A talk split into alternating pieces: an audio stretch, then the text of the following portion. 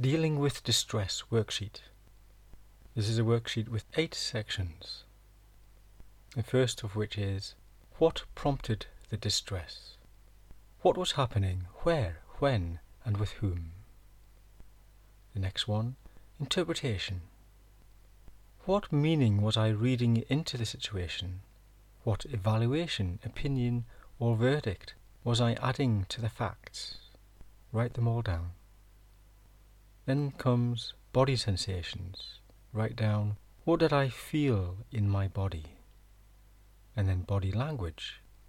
What was my body doing? Did it move? What was my facial expression, gestures, posture, body movements? And then urge. Here we write down the answer to this question.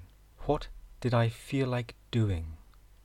Did I feel like attacking, withdrawing, or running away, or anything else? Write it down.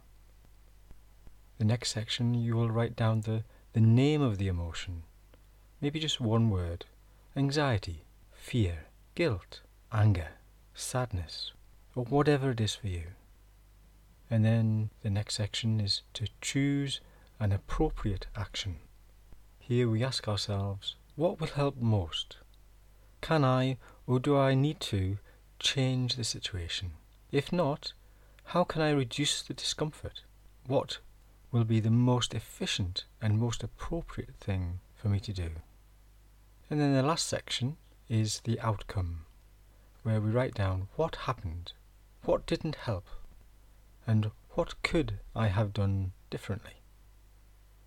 And once you've used this dealing with distress worksheet for a few weeks and you've got some answers and evidence, you may be able to start to notice what actually does help and what you could really do differently.